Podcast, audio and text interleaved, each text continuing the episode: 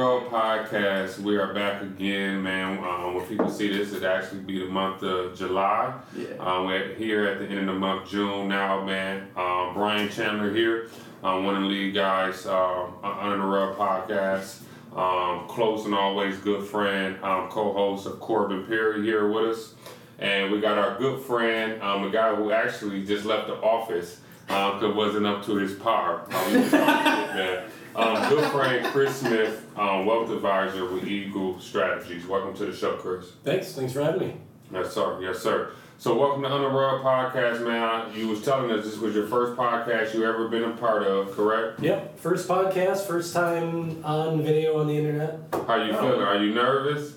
Very. Yeah. I can feel all the faces on there, or all the yeah. eyes on there right now. Yeah, we have a huge audience. Chris so. is a funny guy, man. Yeah. Chris is a funny guy. Chris, the, the thing I want to share with the viewers, I, I told... Um, Well, we always talk about this in the office, and I also told the night leads when we was part of the group, and I know you kind of shaved your beard down now, mm. but they always called us twins because we both bald-headed with beards in the yeah. office. So otherwise, not even still, we look just alike. Just yeah, pretty much. I just had less yeah, of a beard. Exactly the same, yeah. Yes, sir. But mm. share with the people, man, exactly, Chris, what do you do, um, and, and you're more so into your services? Yeah.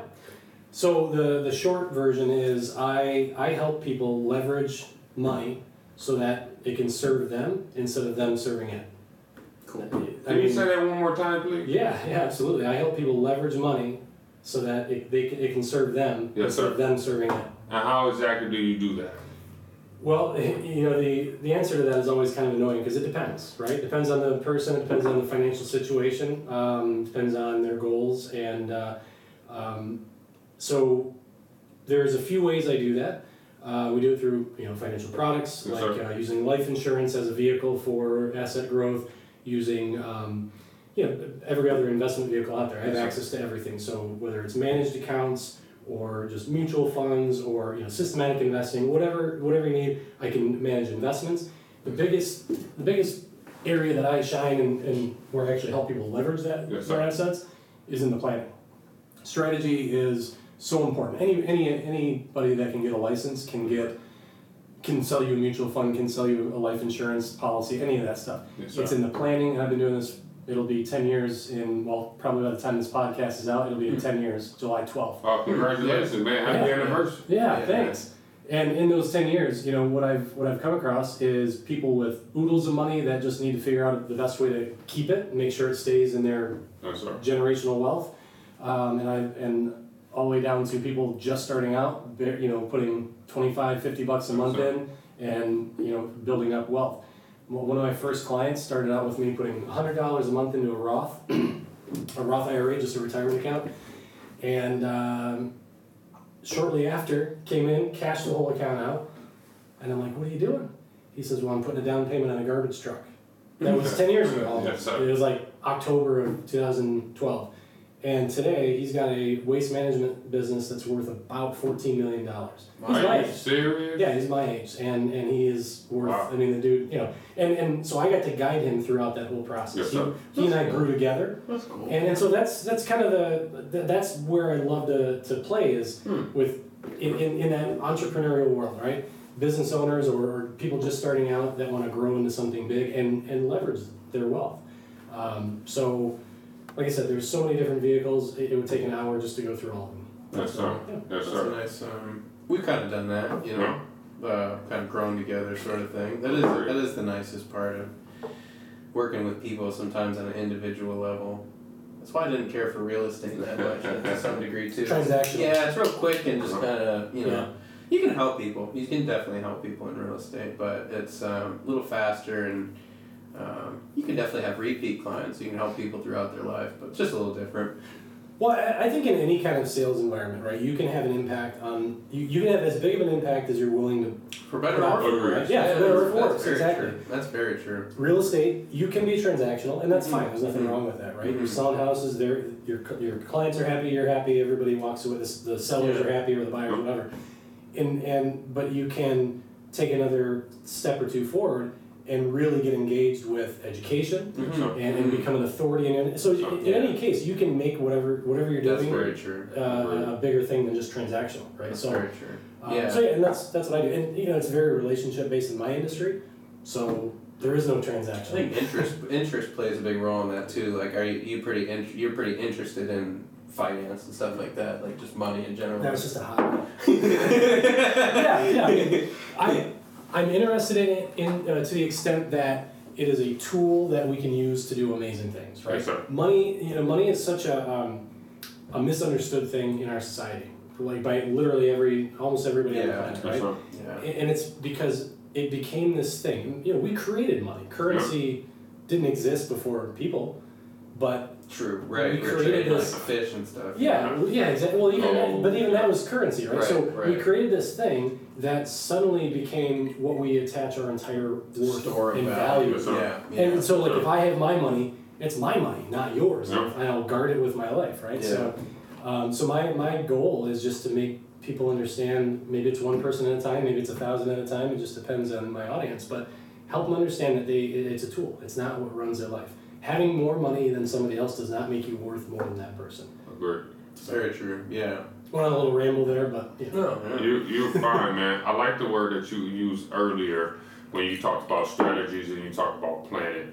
And then when you had, you know what I'm saying, you talked about how we met each other and was really able yeah. to yeah. help and grow and build this company out. And all of that is really based on the same exact thing.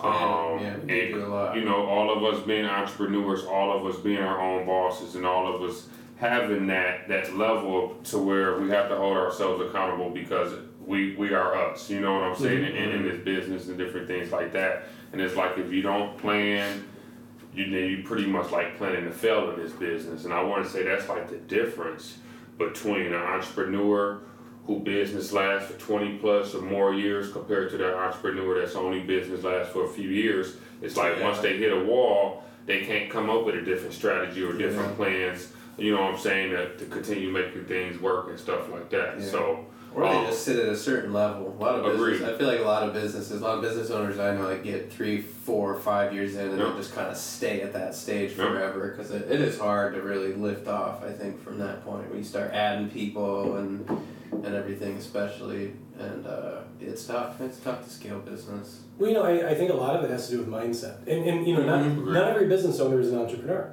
That's true. Right? So yeah. there are plenty of business owners that are like second, third, fourth generation, huh? kind of just inherited a business. They don't yeah. have an entrepreneurial spirit. They might, true. Right? But often they don't. And and so they mm-hmm. that's where you see, you know, family businesses run into the ground. That's where you yeah, see sadly. the guy or gal who started a business out of out of a, a passion but didn't have the entrepreneurial spirit, right? Yes, and that's why they plateau. Yeah. It's those that, that see the business that they're creating as a, another tool, another way to express their energy, their their whatever they're giving to the world. And then if that business fails, it's not a failure. I'm sorry.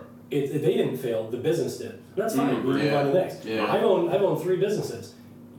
One of them, well, one of them was three pizza stores. Two of the stores failed. Uh, let me rephrase that. They, they, they became a, a, a sucking chest wound, uh, and, you know, so to speak. Yeah. And, and so we, we cut them out, and then we sold the third one. I, I looked I looked at that as a failure when I first when it first happened. Yes, yeah. And now I look back on it as a, maybe the success was in knowing when to get out of it and sell them and everything. Like it's it's just a matter of framing it in some yeah, sense. The, yeah. The success was yeah. what I learned from it. I learned yeah. how, to, how to operate a business. I learned yeah. how to take my punches, right? Yeah. Yeah. And and there are so many people that, that try that start a business because they either feel like they have to. Yeah. And and then they they just hit a wall and they don't go through it. Mm-hmm. Then there's the, there are those that do it because they have a calling. Like you have a calling for what you do. Seems so like whatever you're, you the, the entire inspection business could go under. Like everything, and just that industry is gone, and you're gonna find another spot to, to right. succeed. So that that um, I don't know where we were going with that, but that's the kind of entrepreneurial spirit yeah, yeah. I appreciate. That's the kind of client. I think you asked me my yeah. uh, ideal client. That's the person right there. Somebody that I don't care what you build.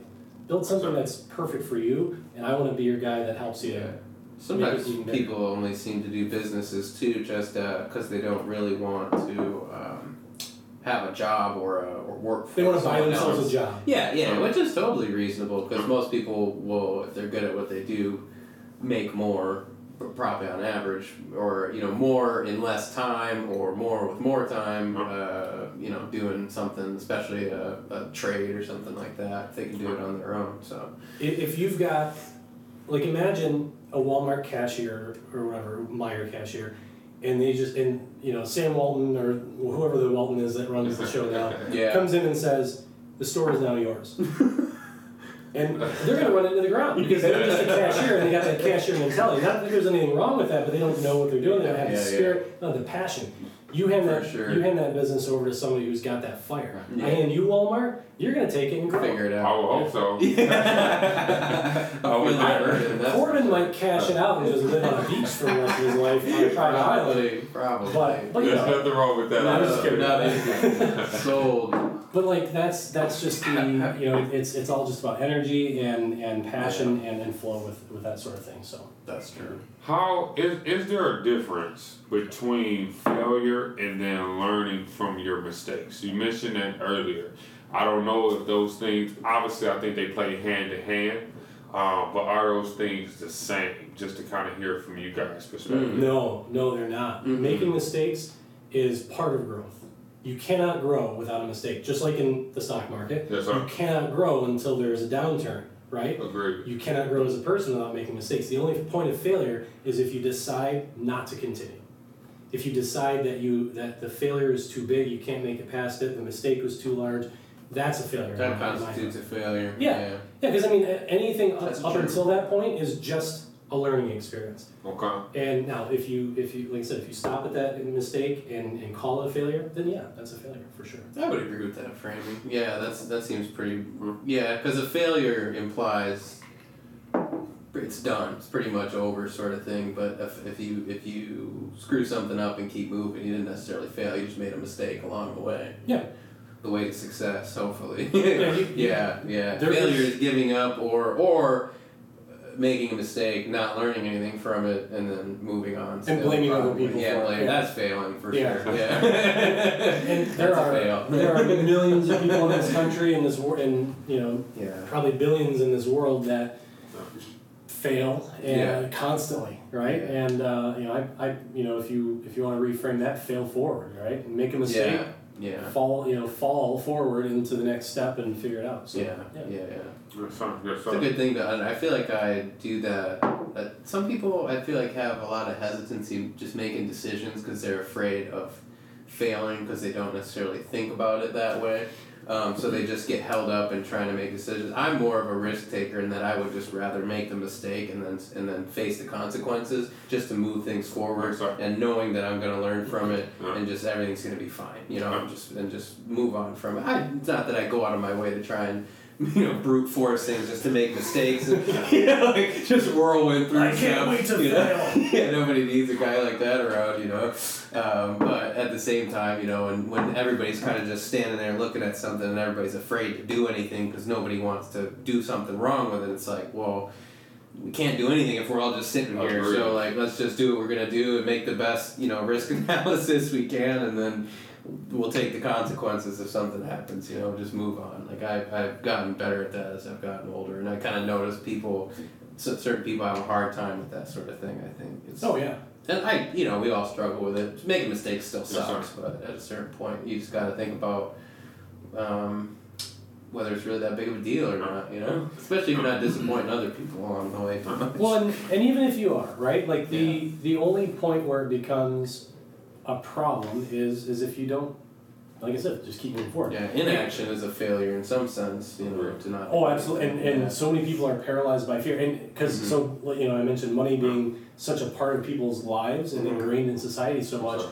we put so much value on a dollar that it becomes this thing that we will protect as much as we can, no, and and a risk of that involves money, yeah. right? You you would think you're risking your life by making a business decision, right? And so people sit there paralyzed, yeah, yeah, yeah. paralyzed with fear. Yeah. There's a really good book um, by Kyle Cease. He's a former comedian. He was an actor. He was in I was gonna say ten, things, ten things I Hate About You, like what twenty years ago, or whatever. Like Kyle Cease. Yeah, I can't, yeah. think, I can't bring a face to that name. I I, I, I can't either. I wouldn't know his face, but I knew the name. Okay. But I'll tell you what, he he wrote a book called um, I Hope I Screw This Up, and he's got a second book, The Illusion okay. of Money. The first book is a short read. I recommend it to anybody that is in any kind of decision making. It's called I Hope I Screw This Up. I Hope I Screw This Up. It's on Audible. You put on one and a quarter speed. It's oh done in like God. three hours. Yeah, yeah, yeah. yeah. It is, about, I'm familiar with. I just can't. I just can't believe. Um, I just can't even imagine him. I don't know if I know him. I don't know where I know him from, but I'm very. Well, familiar. You gotta look up. It's been a while like, since I've seen like his stand up or anything. Maybe he hasn't done one in a while. No, maybe he, he, he quit that like ten years ago. Or that makes like sense. That. Yeah. yeah, yeah, that's his weirder, blacker, dimpler, uncensored. That was his comedy. So yeah, it's yeah. been about ten, ten years or so since I've even seen or heard from him. And, and what was the name like, of the book? Uh, I Hope I Screw This Up. I Hope I Screw and This then, Up. And then the other one is The Illusion of Money. Uh, why chasing it? Or I forget the rest of it. Um. Floored right now that he's written books like that. That's it, so funny to me. Not only has he written a book, it's good. Probably one of the best books I've ever read. The wow. way he writes, his, his voice in there is amazing. And I, I'm telling you right now, read those two books. Uh, he's a great, he's a great is, comedian. He's a really talented comedian. So and he's funny in his that. book, too. Yeah. The, the Audible, because he uh, narrates his own book. No way. Yeah, and, and that makes it even better. Yeah, oh got it. He's a comedian. Watch some, yeah. watch some stand-up from him, because I feel like you would you would enjoy that. I just, I'm just having a blast from the past right now. Well, you, that's crazy. His his books, I, I'll be honest, I never heard his stand-up. Never once. Dude, I never even, I didn't realize who he hilarious. was until I read. Yeah, we're having like a reverse thing right now. Yeah. I'm, like, I'm just mind-blown that he's... Yeah, it got recommended to me, and I just finished okay, it, yeah, uh, sure. the second book, and I, I read the other one um, a couple weeks ago. Um, it, the way oh the, the the funniest thing okay when you go to, if you go to do Audible for that first book, you gotta get through the intro because he reads it in a weird voice the whole time. But anyway, uh, enough on that. That's that's where a lot of this comes from. So, uh, or you know, it's it's part of where it comes from. But my um you know my thought process back to what we we were talking about you know failure you know and entrepreneurial entrepreneurialism can't speak. Um, it's it's just a hundred percent about mindset. Whatever is whatever is in your way, if you see it as a as a um, just an obstacle instead of a barrier, yes, you get through it. So, I think what I hear is something may, that we may be able to agree or disagree on. That it's okay to take three or five steps back if that three or five is going to get you fifteen steps ahead compared to. Not taking any steps sure, and yeah. then just being there, like you said, kind of really either scared to fail, scared, scared yeah. to, to do something other than what they're doing. It may equal a change, it may be a few different things, but that's kind of what I heard, at mm-hmm. least kind of, you know, from the, you guys' perspective. Yeah. The only the only part of that that I would not disagree with, but yes, just sir. twist a little bit, yes, is if you're looking at it as taking three to five steps back, yes, sir. you're not. If because okay, there are two paths ahead of me. One Still is average forward, I guess. Yeah. Well, sure, but but but even that, like, there are two. If if I'm at a fork in the road, and the one path is what I know, right? It's security, that false sense of security mm-hmm. that we all have, because whatever that security is, it's what we know. Most people are miserable in their security. Agreed. Right. The other path is unknown, has amazing potential, potentially limitless, right? Yep. And so, t- like, to look at that as having to take a step back to go on that path, yes, sir. it's the wrong idea. And and and it's just about a mindset thing. It's not like, you're wrong. Yeah, but yeah. agreed. But, like, if you look at it as, I hope I screw this up by going on this path, right? Again, yes, back to that book. It there There's nothing that can stop you. Once you've made the decision, like, truly made the decision, everything will open up for you. And, and so, so, yeah, that's the only part of that that I would, like, tweak a little bit is it's not a step back. It's it's always a leap forward. And uh, yeah. So. yeah. But otherwise, it's one hundred percent. Makes sense. Makes sense. So with you being a wealth advisor, Chris, um, and like I said, me being a home inspector, obviously dealing with a lot of people who are buying and selling homes, different things like that. So this will be specific for people who already own homes. Is there any specific tools or resources they should be able to use in regards to investing or saving, um, because I know when you typically have a property, there's some, there's always some form of benefits from it. So what sure. may be the benefits in regards to dealing with investing or saving when you have a property? Yeah. Um, so the first one I would say is, especially right now with equity being through the roof. Like, I, uh, what is it? twenty-two trillion dollars is in the uh, U S home equity market right now. Oh. So there are there. I just read this. Uh, That's a lot of money. Yeah, I think it's twenty-two trillion dollars right now sitting in equity in, in homes. So the mortgage balances versus the, the total home values of the whole U S, twenty-two trillion dollars. So what that looks like to me is that is an opportunity, right? So Sorry. personally, my home, I bought it in October of, of eighteen, and in that three and a half years that I've lived there, it had it grew in equity by um, uh, one hundred forty thousand dollars. Three and a half years, one hundred forty thousand dollars, and all I did was live there, right, and pay on it. And, yeah. uh, and so I leveraged that, right? I took advantage of that equity that could go away if the market goes down. Mm-hmm. The home equity line of credit won't. And you don't even have to use it, but I have it open, and I know it's there. It's it's like a checkbook that I don't have to fund, right? Now, it's funded by my equity in my home, but the fact is it's a thing there that I am paying a very low interest rate on. That's right. And if I take that, instead of going and getting, say, like an auto loan, right? Maybe you maybe you don't have great credit, no. and so your auto loan rate is nine, ten percent. You can get a HELOC for four point five percent, right? A home equity line of credit. Mm-hmm. You take that, and, and you have flexibility on how you pay it back too, right? You can and you can just keep rolling it. You can use that to, to flip things. You can use that to, you know, you can leverage your house. Let's say you want to get into, I, I really want to start buying and selling and brokering exotic cars. Think like Audi R eight, oh, Lamborghini wow. Huracan, you know, things things like that in that two, you know one to two hundred thousand yeah. range, and uh, and use my HELOC to to flip to start that process. Just because oh, I, I don't why wow. spend my own cash when I can. You know, use other people's money. So in this case, it's just equity in my own home. So to do that though, uh, equity is a form of credit, and obviously, right. if you don't own a home from a from a personal standpoint, you have to have some some form of good credit to to get those resources and different things like that. Correct? Yeah. And and here's what you're banking on, right? So yeah, uh, any any type of any type of credit that's not leaning on a on a collateral like a home. Yes, sir. Is is considered unsecured debt, right? Yes, sir. It's it's higher interest because the credit card company or whoever you're borrowing from is going to have higher risk in you. Yeah. But you have to look at it as, can you responsibly manage that debt? Debt is bad when it's irresponsibly awesome. built, right? But debt is how every millionaire, every billionaire has ever gotten that wealthy is because they've leveraged their their their own future income potential based on uh, knowing a cal- you know figure, calculating a risk. That's right. So so if you are using unsecured debt for yourself, you don't own a home, you don't have the collateral to do that. You have to be very sure that you can count on you because now you're the collateral, right? Right. And uh, and that's where people freak out. They go, what if I can't? What if I get you know, a small business loan to start a, an inspection business or something, or start a uh, a cleaning service, and they're banking on themselves, and most people trust somebody else before they trust themselves or something like that. Mm-hmm. So so anyway, that's one way. Sorry, we, you asked me about uh, opportunities for homeowners. That's one, right? Leveraging your equity. Um, another one is if you have any kind of business or you can form any kind of business, um, even if it's not really what somebody would call it, you know.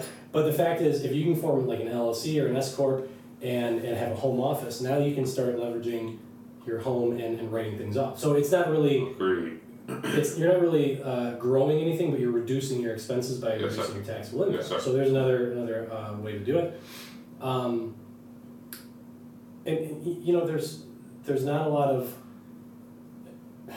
There are other things you can do, and it's maybe into the weeds, but those are probably the two main things that I that I like to talk about with, with homeowners or or even non-homeowners. Like, you can do the same in your apartment, right? Like, because you have an apartment, right? Yeah. So you can actually use a room of your of your apartment as a home office, pay yourself five hundred bucks a month in rent, and you write that off. And because it's not a home, there's no depreciation schedule. It's just five hundred bucks a month comes off of your. Uh, your taxable income because of that, right? So there's a lot of things you can do. Now, you got to get in with a C P A and make sure your taxes are right, but that's another opportunity to just just use what you have. Um, yeah. I mean, Jeff Bezos started in his garage selling books, right? And now he's one of the richest in the world. Garages are honestly underrated because they're a good place to start anything, a band, a business. yeah, yeah. Garages are very useful. Man. Use it as a garage for auto work. Yeah. I mean, right? Start an auto business. Yeah. I mean, there's there's all kinds of things. Lots of good things started in garages. Uh, I've I've been I've always wanted to build a uh, or you know make a start a, a custom auto shop to do just custom car stuff. That right? would be sick. And and somebody just the other day said, why don't you just start rolling the camera every time you work on your own car? Let that be the thing that gets you, you know, the springboard. That's you, you know, go with a YouTube channel, oh. get that moving in my own garage, yeah. oh. working on my own car. Start talking. Yeah, talking just loud. just talking. Yeah, just I talk to myself it. anyway when I'm working on my car, so why not have a camera rolling, right? Agreed. And that can turn into something else. I could get the traction needed to get a YouTube channel going. The YouTube channel can get the actual business going. Next thing you know, you got yourself a uh, West Coast Customs, but less. Um, I, I don't want to be rude. It's douchey. They're douchey. It'd be like Pimp My Ride or something. Like that. I remember that show when I was a kid. That shit used to be. They did do some pretty crazy stuff. Exhibit so was cars, ridiculous. Yeah. yeah. Yo, dog! I heard you like fish tanks. I put a fish tank in your car. Some of that shit. I would wonder what the hell those cars look like nowadays, man. Driving a Civic around with a fish tank in the back of it. So there's there's an epi- there's a a show or like a, a YouTube video. I can't remember now. I saw it and it's like what you know Pimp My Ride cars all now where are they now and and they found some of these cars that got uh-huh. and some of the people that got the cars built uh-huh. more than half of them had to get rid of the car because the value associated with it was like more than their house is worth, right? I think because that's what happens with those house shows too. Oh, absolutely, every time. Every time. Yeah, and wow. for the taxes on them. Because because if I if I give you something that I say is or that is valued at two hundred thousand dollars, right? Let's say a, a five thousand dollar Civic that I uh-huh. put two hundred thousand into and a freaking fish tank and neon lights, you have to pay taxes on two hundred thousand dollars of income, even though you got a car. Yeah, uh, with a freaking fish tank in it. So. yeah, oh, gotta wow. sell the car. Yeah, yeah. And, and like all those cars are in uh, junkyards by now. Yeah, right? for like, sure. twenty, I don't know, what was that? With a dead fish and a yeah. little SpongeBob thing at the bottom of the fish. And, and the projector in the, the trunk is sadly playing like Finding Nemo or something as the fish dies in the tank. Yeah. There used to be some weird shit they used to install in those cars, man. So funny. Poor, poor fish, too, like, because that big system behind it probably, so that always just crank the music yeah. and the fish is just getting rattled to death. Oh, I know. And, and then they were always like inside of a seat. Like, how do you feel? That goldfish is dead before the car changed the fish. How do you clean it out? Yeah. Exactly. Yeah. Exactly. Yeah. That's cool. I have this nasty last about two months, and then the damn fish is done. That's, if that, two days. I yeah, pretty much. It's pretty dead much. Before it gets delivered to them. Kill itself. But anyway, um, gosh, I have no idea. Well, yeah, we were just talking about different ways you can start things up, but that's, I mean. Anything can become, if you've got enough passion and drive, anything can become that. Like West Coast Customs, right. uh, what's his name? Uh, Ryan Friedlinger, the, the guy from West Coast Customs that did Pimp My Ride. No. Yeah, yeah, yeah. He started the way I just described, but like pre-YouTube, yeah. right? So he started in the nineties, just building cool cars. Sure. Um, so and he like borrowed a hundred grand from his grandfather or something like that. It wasn't even that much. It was small. So. Well, see, I learned something new. I never. I think you may have mentioned it to me, but I didn't know that was like maybe like one of your true passions, or that like that's something that you truly wanted to do. So, I appreciate you sharing that with the viewers. Hopefully, that kind of inspires some people who got a garage and been thinking about using it, you know, for a while yeah. and never really had that that motivation to do so. Um, something I asked you kind of before the show, some things we were working on personally. Um, I want to kind of talk about infinite banking. A lot of people don't know about infinite banking. So when you express it to them, obviously when you express new ideas to people that don't know about it, it kind of go over their head, especially if they're not willing to learn about it. So just kind of go deeper into that and the, the importance or the true value of infinite banking. Sure. So um, infinite banking is just, a, it's a concept. Right, okay. And it's called many different things. Infinite banking is probably the most popular one um, because it, it it kind of encompasses all the different vehicles you can use. Yes, sir. Um, the foundation of it is it uses life insurance as as the platform, right? Yes, sir. And there are many different types of life insurance. Um, you know, you'll you'll find the the guys that are in the pyramid scheme life insurance companies selling what's called index universal life as an infinite banking product, and it just doesn't work. All right. And, um, there's a there's a thousand different types of policies out there right. from a thousand you know a thousand different carriers. Those don't work. But the, the, the basis is it uses life insurance as the vehicle that you essentially overlook permanent life insurance. So whole life and universal life and variable universal life. Yes. All those all three of those vehicles um, build cash value, and and the the I won't go into the depth of why it works, but or I'm sorry how it works, but I will say why. The I R S looks at cash value in a life insurance policy as your premium, right? Yes. And now it's going to grow. So like a whole life policy, for example, grows by dividends. So I use one that grows like six percent a year. It's not sexy, right? Because it's only growing at six percent a year. But the cool thing about it, the sexy thing about it, is when everybody's panicking about the market, guess where my whole life policy is? Up. Oh. It's not down. It's always up. Always, always. Um, and so that's the basis of why why that uh, you know why that works. But also the I R S looks at that as when you go to take money out of it. So let's say you've been building one for a few years, sure. maybe ten years or whatever. When you go to take money out, let's say you've put in one hundred thousand dollars over the course of ten years, right? Sure. And you want to pull um, you want to pull fifty grand out. No, I'm sorry. The cash value has grown because of the dividends, so now it's worth just say one hundred twenty thousand dollars, yeah. right? Not sexy, right? But so one hundred twenty thousand dollars, and you want to pull out fifty grand for yourself to to invest in your business. Maybe you got to buy a car, whatever you need. I don't. It, the the policy and the I R S, the insurance carrier, they don't care how old you are. They don't care how much money you make. They don't care what your tax status is. You pull that money out, it's in your account in forty-eight hours. The idea, though, is that you're borrowing it. You're not taking it. You're borrowing it. So even if you pull all the one hundred twenty thousand dollars out, yes, that twenty thousand dollars of gain normally would be taxable.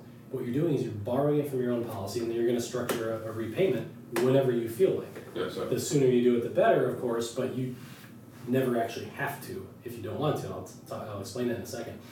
So because it's a, the, the first is a return of premium, yes, meaning you're taking your own money back out. There's no gains, so there's no taxes on that.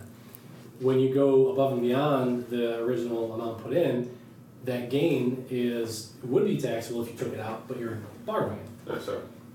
So what if I die without ever paying it back, right? Hopefully of old age, but what if I die without ever paying yes, it sir. back? Well, my policy with one hundred twenty thousand dollars in cash value has probably got a million dollar death benefit. They just take it out of the death benefit. So my family gets eight eighty instead of a million, right? So which is not bad. not yeah. Bad. No. So the reason it's called infinite banking is because you you con- you contribute to it monthly or annually for however long you set up, but usually yes, sir. ten to twenty years at least, if not like at thirty, thirty-ish, twenty-nine, how old are you? twenty-eight. twenty-eight, that's right. Gosh, yeah. Um, or thirty, but. What's this wee shit? You got a mouse in your pocket? Oh, it's forty. Um, I, uh, yeah, I'm not thirty. It was. Um, the home stretch. So you in, in you could do it as just a straight whole life, right? Yes, where you pay to age one hundred. You can decide to stop paying at a certain yep. point and let the, the cash value pay it. But anyway, the reason it's, it's called infinite banking is because you borrow from it without any underwriting, without anybody approving you. Yes, you just sir. take your money out and, and use it and then pay it back, and you're contributing still. A year goes by, you pull more money out, you pay it back, and you know you you inf- you can infinitely just keep doing that yes, sir. as long as you keep it within the parameters. So the reason it's attractive for anybody that has uh, a need for that sort of thing, right? Not I don't mean anybody, because if you're you know, if you're not making rent, if you're you know struggling to keep build, uh, food on the table, you, you don't yeah, it's yeah. not for you.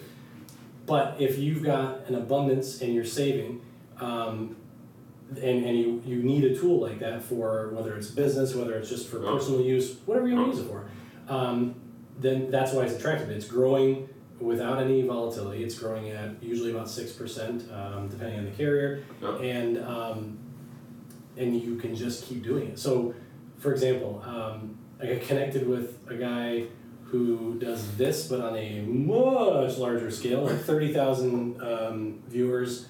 Oh, we're there. Only a little we're, bit. We're there, man. Yeah, like, like twenty percent more than what you got. Right? Yeah, right. Yeah, it's yeah, like yeah, that. yeah, yeah, yeah.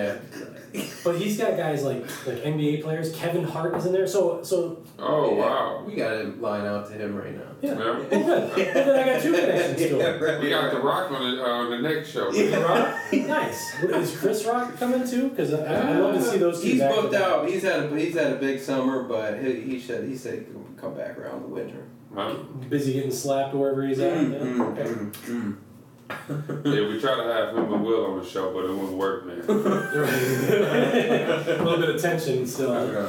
Well, but so like a guy like that, could, you, you could put a million dollars a year into that. Uh-huh. And just build this massive uh-huh. pile of money that is, it's all, oh, this is the other cool part, it's free from creditors. You go bankrupt, you get sued, it's protected. right? For oh, most oh, states, wow. Not every state. Wow, wow. Did not um, understand. Yeah, like I'm sure California has some rules that they can grab that. I'm sure you're right. But um, California and New York are just horrendous for insurance laws anything. and investment laws. Yeah. Or anything, yeah. Um, Visiting. Yeah. yeah, living. Yeah, existing. Like it's cool to visit, but but um, for but the, you can scale it however you want, right? So if it's if it's the couple hundred bucks a month, which that's how I, I started mine at twenty-nine, and uh, I've used it a few times. I pulled ten grand grand out one time just to um, uh, you. I didn't want to use credit. I wanted to use yeah. my own money. Yeah. And I'm paying. You pay a little interest on it. It's like two percent. You're buying car parts, weren't you? You pulled the money out for car parts. But I didn't pay any interest on it because I, I just put it right back in. So I used, yeah, I Fair enough. It. Hey, Fair enough, man. No, it was, I, it's I your money, it's mine in the house, so there's nothing wrong with exactly. it. Exactly. Right. It's my money and I own it. Call Chris Smith. Exactly. Oh, man, man. I want to I want to um, jump into another topic. So um, I know Corbin know this. I don't know if I exactly shared with the, uh, share this with you, Chris, but um, a couple of years ago, uh, graduated from Spring G R. Spring G R was a ninety-day entrepreneurship course. Um, I feel like they gave me the fuel or the blueprint of really how to run a business and really put all our ideas in place. Saying that, um, the second phase of it um, is the two fifty project. Is to work with minority businesses to get them to that two fifty mark themselves and continue striving from there. Saying that, um, I want to say a class or two ago, our main um, topic was ideal, ideal or target customer. Uh, I want you guys to possibly share uh, with the viewers what you guys think your overall target customer is mm. when it comes to your business. I know that may be like a challenging question. Uh, when they first asked me, I had to think about it, but I was like, well, what's my average client? My clients are typically somewhat engaged or married. Um, they typically may have a child or two. Um, and then like price point house-wise, I would guess on average between like two fifty and three fifty um, in regards to mm-hmm. purchasing a home. Okay. Um, I would say I do a decent amount of educators on a yearly basis, a lot of engineers on a yearly basis, um, and a lot of tech people. Because I t- we may, you know, ask each other what you do for a living or, you know, something like that. Uh, but like my client today, he actually works on building R Vs. Oh, so that's cool. Like custom R Vs or just like production? Say that again? Like custom built R Vs? Um, I didn't ask. Well, probably, I'm guessing half, half and half of the demand they may get on customs. So he was saying he pretty much know how to do everything in his house, but even though it's, you know what I'm saying, it's yeah, the same thing, it's just yeah. it's bigger. So yeah, yeah, he yeah. that that's what he told me he, he was doing and everything like that. So, you know what I'm saying, you pick up on those small things. And um, I even remember a few weeks ago when I used to work for G R P S, I had the opportunity to do the superintendent house. She was telling me she worked at G R P S. I asked her what she did. She told me she was the superintendent. I'm like, you used to be my boss, you know what I'm saying? I'm like, I, I used to do security, so um, just those small personal conversations, just and different things like that. But um, what do you guys feel like who who um, your target customer may be? I'll let you go first because I can talk about um, this for an hour or two. Jeez, yeah, this it's tough. I mean, you have ideal customer, and then you have the customer that you want, and those for me are probably going to be different things. The customer that I want is the customer that has a one hundred million dollars business and everything they need, and they just pitch it to me, you know, and I and I do what I do. But um, the idea, I don't, hmm. For me, I guess the idea, honestly, the ideal um, customers. Let's say if I was gonna specifically for uh, building websites or something, I would say people who are in industries of Things like um, things like trades and things like that, honestly. Okay. And the reason I say that is because tradespeople, construction people, things like that, understand the value of work um, and understand the value of hourly work and that sort of thing. Um, so that's easier to communicate. Otherwise, the struggle that I have in my business is I think that a lot of times people think that they're doing me a favor more than I'm doing them a favor. Yes, No. Um, and they don't, no. and that's that's I understand why that is, because you know no. they come to you uh, to for, for expertise on something, but don't necessarily. It's a, it's a tough thing. It's abstract. It's hard to really understand. You know, there's we're in the age of like digital website builders and stuff, so everybody thinks they can be a webmaster because they can get onto Wix and make a website in five minutes or whatever. And I understand that, it's but not it, it's not how it works at all. There's so much more to it, and it, for some people, that is the solution, to hop on Wix and spend ten minutes making a templated site. I understand that, but depending on goals, expectations, three-year look, five-year look, that sort of thing, there's a lot to think about. There's obviously we're learning um, there's search engine concerns and things like that, but that all takes more and more time and energy and effort, and um, that's what I find I think a lot of times people don't realize is uh, for a person or an agency or whatever else it is to build a website, I have to obviously be able to build a functional website, but honestly we have to, unless the, the person coming to us is going to provide content, provide information and direction, yes, which nine times out of ten they're not, yeah. uh, I have to learn the industry too. Yeah. So I have to at least learn surface level about the industry so we can make content, so we can figure out what other people in the industry are doing, how you can do better than that, how you can at least do as well as they're doing in certain things. Yeah. Um, you, you can't just really know about websites and also know about everybody's individual industry. And most people, when they come for a website, uh, a lot of people don't even have a logo. So, you know, you're yeah. just you're starting from absolute bare minimum, and uh, sometimes that's a tough thing to communicate, you know, like how much time and effort and energy that's going to take. But people who tend to do that, uh, who tend to do contract work or that sort of thing, really tend to have a better understanding of just how much time everything can possibly take, and have a better idea of what a simple job versus a medium job versus a high-end job, like what kind of time was in those sorts of things. So those are some of my favorite people to work with, I would say, as opposed to people who just kind of have a thought uh, on a whim, like, I'm going to make a website for something, and it's like, we really don't understand how much time and energy is going to make this, do we? You know? So I guess that's that's that's a kind of an ideal client for me. That would be, uh-huh. yeah. Nice. Yeah. How about for you, Chris? So, uh, I've, I... Oh, reason- money! Well, I only want millionaires. No, no. Honestly, I mean, don't get me wrong. That's a quick way to... For all know, of us, right? Put some money in the bank, mm-hmm. but... He likes ten thousand square foot houses. Hey, yeah, yeah, yeah. yeah.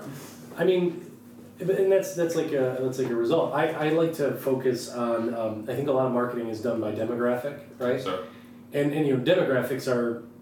I, I think we all know what they are, but I mean, there are three different demographics in this room right now, yes, right? Sir. You know, you've got a twenty-eight-year-old black male from yeah. you know the city of Grand, urban Grand Rapids, right? Yeah. You've got a a thirty-seven-year-old.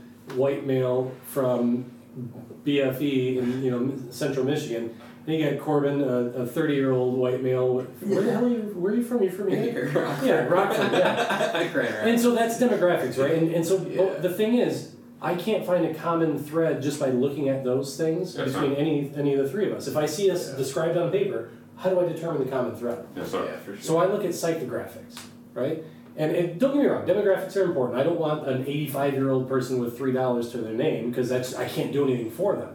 Yeah, but nothing so personal. What I do is I put I put a, a guardrail around it uh, in, in the form of demographics, right? Yes, I want somebody between the ages of twenty-five and sixty-five, yes, not, and that's not very strict, but yes, twenty-five sure. to sixty-five. With a little room. Mm-hmm. With, a, you know, with an established career or business, making at least one hundred fifty thousand dollars a year for the last two or three years, right? Yes, that's kind of my, that's I would call that from a demographic standpoint, my ideal client. Yes, sir. But when I look at psychographics, right? Who are they interested in? Who are they following on Twitter? Who, you know, what, what do they do on the weekend? Yes, are they are they family oriented? Are they are they entrepreneurial? Like, I want to know that when I work with somebody that we get along, and that we there's That's a common thread between us. And that common thread can be something as simple as we both have this open-minded approach towards growth, right? Yes, and wealth building. No. And, and and then because once you have that, the trust just happens. Like when because I can if I can speak to somebody authentically and they, they vibe with that, yes, there is no need for me to sell a thing. Right? I agree. We just establish a trust. Yeah. And I know I'm doing the right thing because I'm coming from my authentic self and saying, this is what's going to help you achieve what you're trying to do. Yeah. And then and then there's no selling then because because I found the right person from a psychographic standpoint. Because that same, you know, you take a fifty-year-old white male that makes three hundred thousand dollars a year, it sounds like a really awesome client, but he could be a total jerk. He could be completely disinterested no, no, in anything no. beyond his nine to five job, no, no. right? I don't know. So I care about, are they, you know, if they're following a guy like Jordan Peterson, right? That's or or Gary Vee, or sure, sure. or um, or they've read all of Ky- you know both of Kyle Cease's, yeah. like something like that is where I'm interested in because I know that we're gonna have a connection uh, at a deeper yeah, level. That's so, a good point. And and don't get me wrong, the way your businesses operate, that's not as important. Because it's more transactional. I'm sorry with that, though. It, it, now that you're saying it, I'm like, I completely agree. Yeah, you know, your your world is a little different, I guess, because you're actually, you have to work with them for a while. Yeah, so it's still transactional, but that transaction is longer. Generally. So yeah, you have to make sure that you have that you're... It's a lot better when we get along and we kind of communicate and we think think about things the same way. And, and you have the same end in mind. Yeah, definitely. Right? Because if you both see something totally different yeah. uh, as the result, yeah. you're never going to get it. I struggle with people that kind of want to Uh, just hack things together. That's not my nature. It goes against my nature. I really like to work with people that like to do things thoroughly. It's not because I want to milk. Like, I'll do it quickly. That's not the that's not the point. It's to milk more money out of it or something. I'll do things thoroughly quicker than most people will do things not thoroughly. So that's not usually the problem. It's just like I want it to be.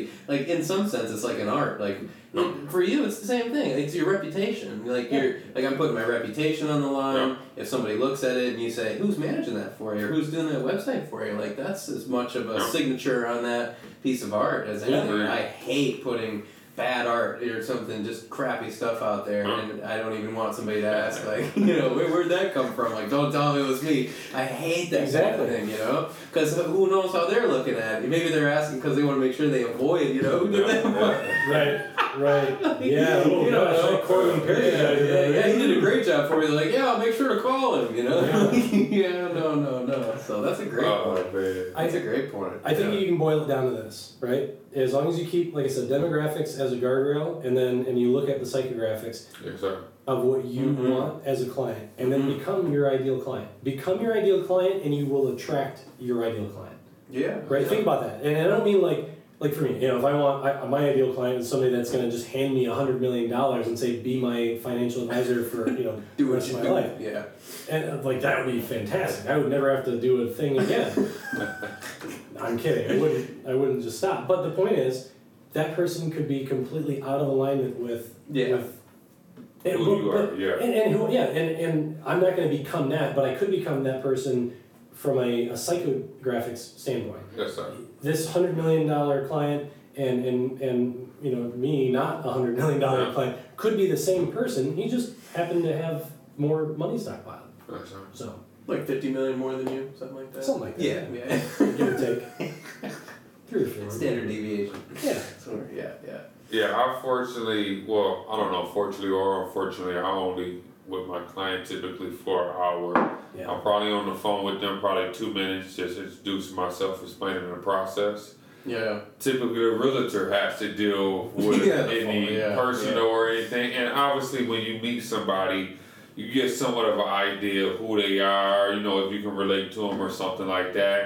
Um, but typically, the whole time, I'm just kind of explaining yeah, so sure. what the hell is going on in, in the house. You Unless know, you come to my house and do an inspection, I'm the guy that follows you around and talks to you about every little thing you're looking at, and it takes three hours. I, I've, been I that, looking at. I I've been in that situation before, and I'm like, I'm on top of the roof when a client asks me, what the hell is going on with their furniture, their foundation? I'm like, I'm uh, on your roof. We'll talk about it. Right? And, you know, I, yeah. and, and like, you know, I can be in the attic. They they talking about something that's going on in the basement. I'm well, like, I don't do that. I have like, what you looking at over there? What is something wrong with it? Why are you writing down notes? You know, is that is that scat? You know, or uh, foundation got a crack in it? What's why are you looking so close? That's how I do it. But I'm yeah, okay with that, man. I, I, I dealt with my clients like that before. Um, But I think, go back to what you said, and I think what kind of hearing from what Corbin is saying, you want that trust piece. I have to, you have to trust me with my creativity or with my service or mm-hmm. you know, my tool that, that we're using.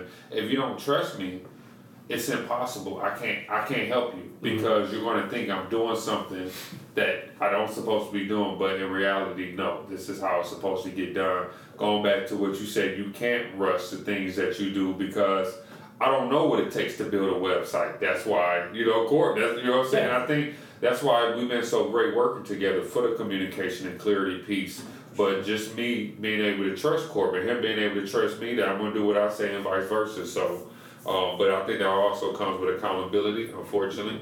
Some people don't like accountability, so you don't yeah. like that, you're not going to be able to really build that partnership with, with yeah. solid Some people, people are more interested in not having that sort of long, longer-term partnership or that uh-huh. sort of thing. And that's fine. And, you know, it, yeah. you, you you won't find a, a partner or a, a you know long-term relationship with uh, in, in a business relationship in everything. Right. And, and, and in fact, you shouldn't expect that, right? Yeah. Like you should expect. You should expect that if if, a, if you're going to grow in, in, in your business, like by adding partners or adding, adding people that are going to operate as you, duplicating yourself, yeah. that's going to happen very rarely.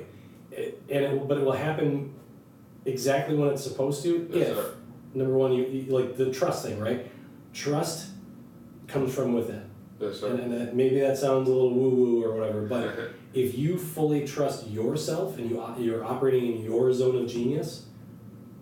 You, there is no trust is not a factor anymore yes, because that's felt by everybody. And if they can't feel that, or or maybe you just don't align with each other, then that wasn't meant to be. Mm-hmm. Again, in tra- in more transactional yes, businesses, sir. They don't necessarily care what you who you are as a no. person, right? No. They care that you show up on time, you get the job done, you you do it thoroughly, and you explain it. Yes, and they're going to use you again, or they're going to refer you because you did that well. But they're not getting into the depth of that. Right? Agreed. And, and and every business can, like my, my business is it's like one hundred percent about trust and, and and so I just come to the table with authenticity, and if they don't like that, then it wasn't meant to be. Yeah. And there's yeah. a million more, you know, there's three hundred and what sixty million, three hundred thirty, forty million people in the United States, and uh, all, you know, if a third of them are kids, that means there's one hundred million or so yeah. people that yeah. I can. Uh, so what's one person saying no? So yeah, yeah. Agreed.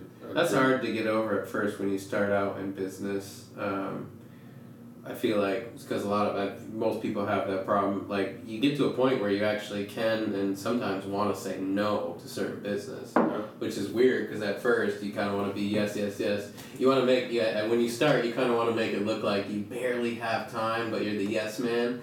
You know, but then you end up being like, oh my god, I barely have time, and I need to say no to some of these because like some are just.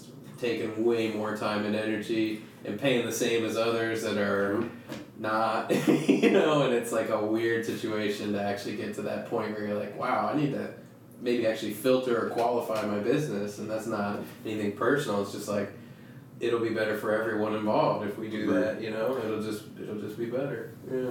Well, I, I think I, I what I have found, because I, I spent the better part of my career so far chasing. Yeah, and, and when you yeah. chase, you don't get the right person, and so you're going to run into that. Yeah, and, and and because you're chasing, you're you're coming from a place of like scarcity. Yeah, if I don't get that client. Right.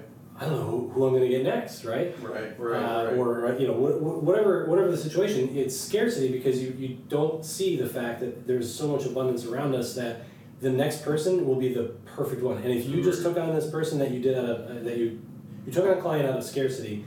You just took time away from the perfect client that was about to call you, or mm-hmm. you were about to call next. Right, right. Because you got excited and you went, "Oh, cool! I got, I solved my problem," which is only immediate, right? And so, so when you're, you know, if you're chasing, you're not going to find it. But if you are creating, a, you're becoming an authority in your industry, becoming a source of knowledge and and and, uh, and and guidance, you get chased by the right person. So. Yeah, yeah. I, I think we all go through that at a phase of your business, especially at the beginning. You don't really get the pleasure of picking out your client. You just got to take them, learn that experience, and then mm-hmm. you continue to grow mm-hmm. um, and different things like that from there. So um, we're going into, like I said, one of the last sections of the show. Um, like I said, the podcast is named Under the Rug, um, to where we kind of talk about the things that get swept under the rug from a home maintenance standpoint, and then just kind of talk about the ins and outs of our businesses and entrepreneurship. Um, saying that, um, going into, like I said, the summer months, a lot of people right, people right now are traveling. I want to make sure they're doing the necessary things to prevent anything from going on at their property while they're traveling. I say that because sometimes I hear clients say they come back home and they got a flood in their basement. And that's probably because you probably don't even have an alarm system on your sump pump. Those small things, so you are able to be aware when your sump pump has gone out. It's a good chance it probably went out before you left. We get a bad rain, or you got water in your basement.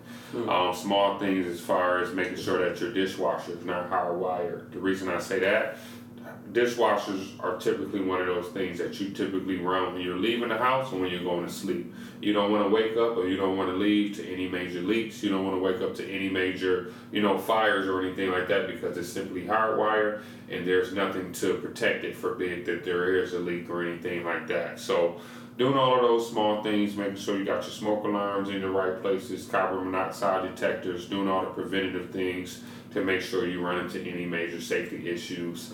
The reason I also say that, uh, and this is probably what ninety-nine percent of homeowners don't do. They don't do an inspection before they leave their house.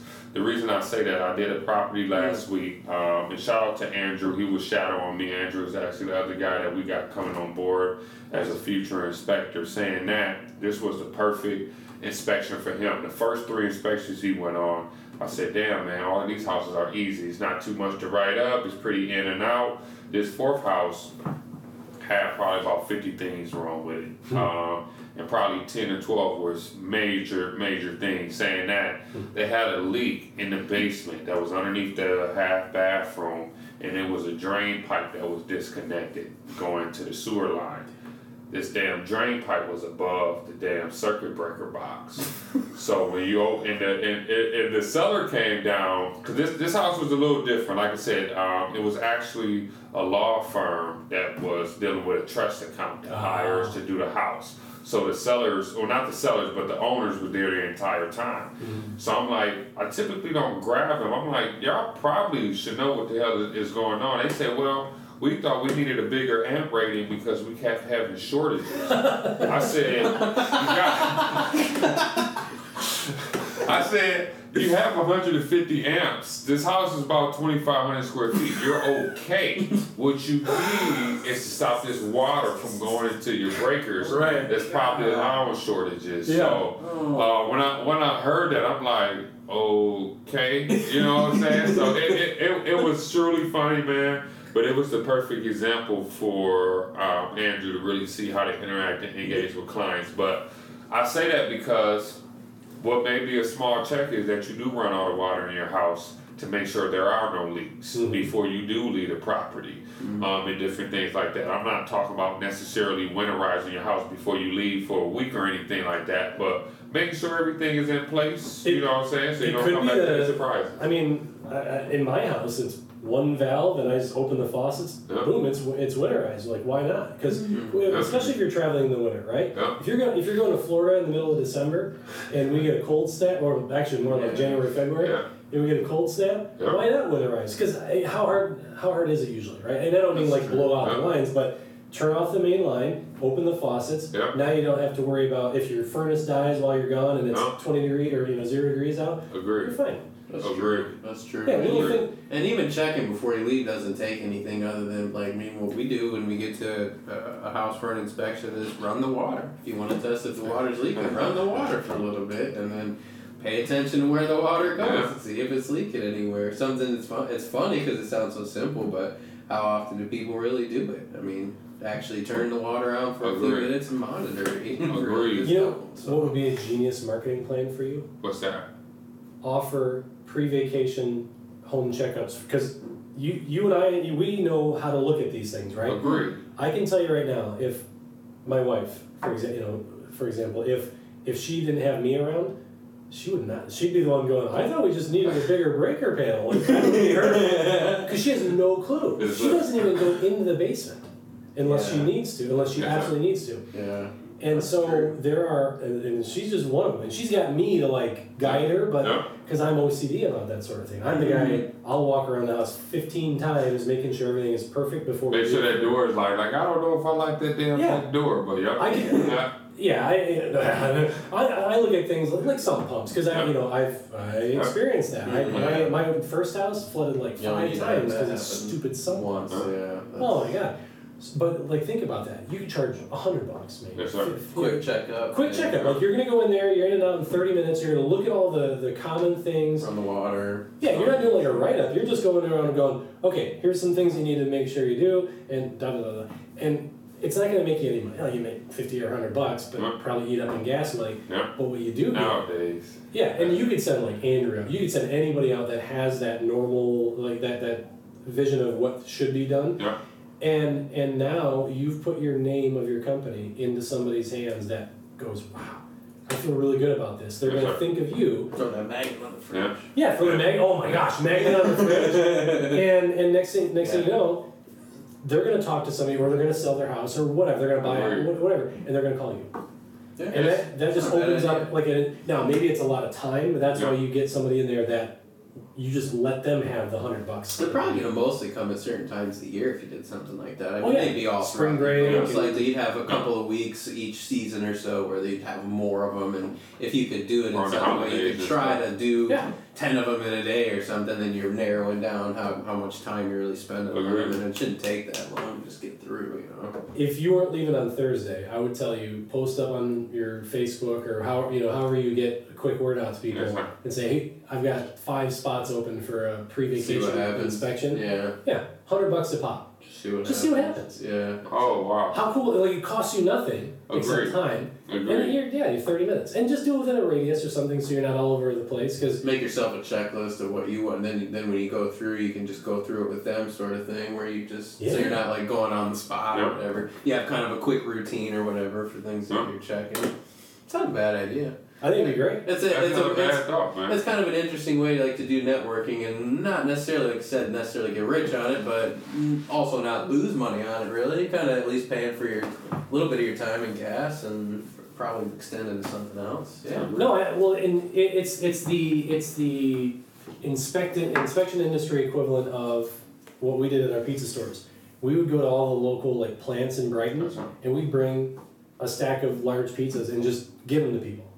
You know, it cost me, I don't know, two, three bucks per large pizza. Sure. Just pepperoni, round pizzas, just hand them up. And say, hey, pie, lunchtime, yeah.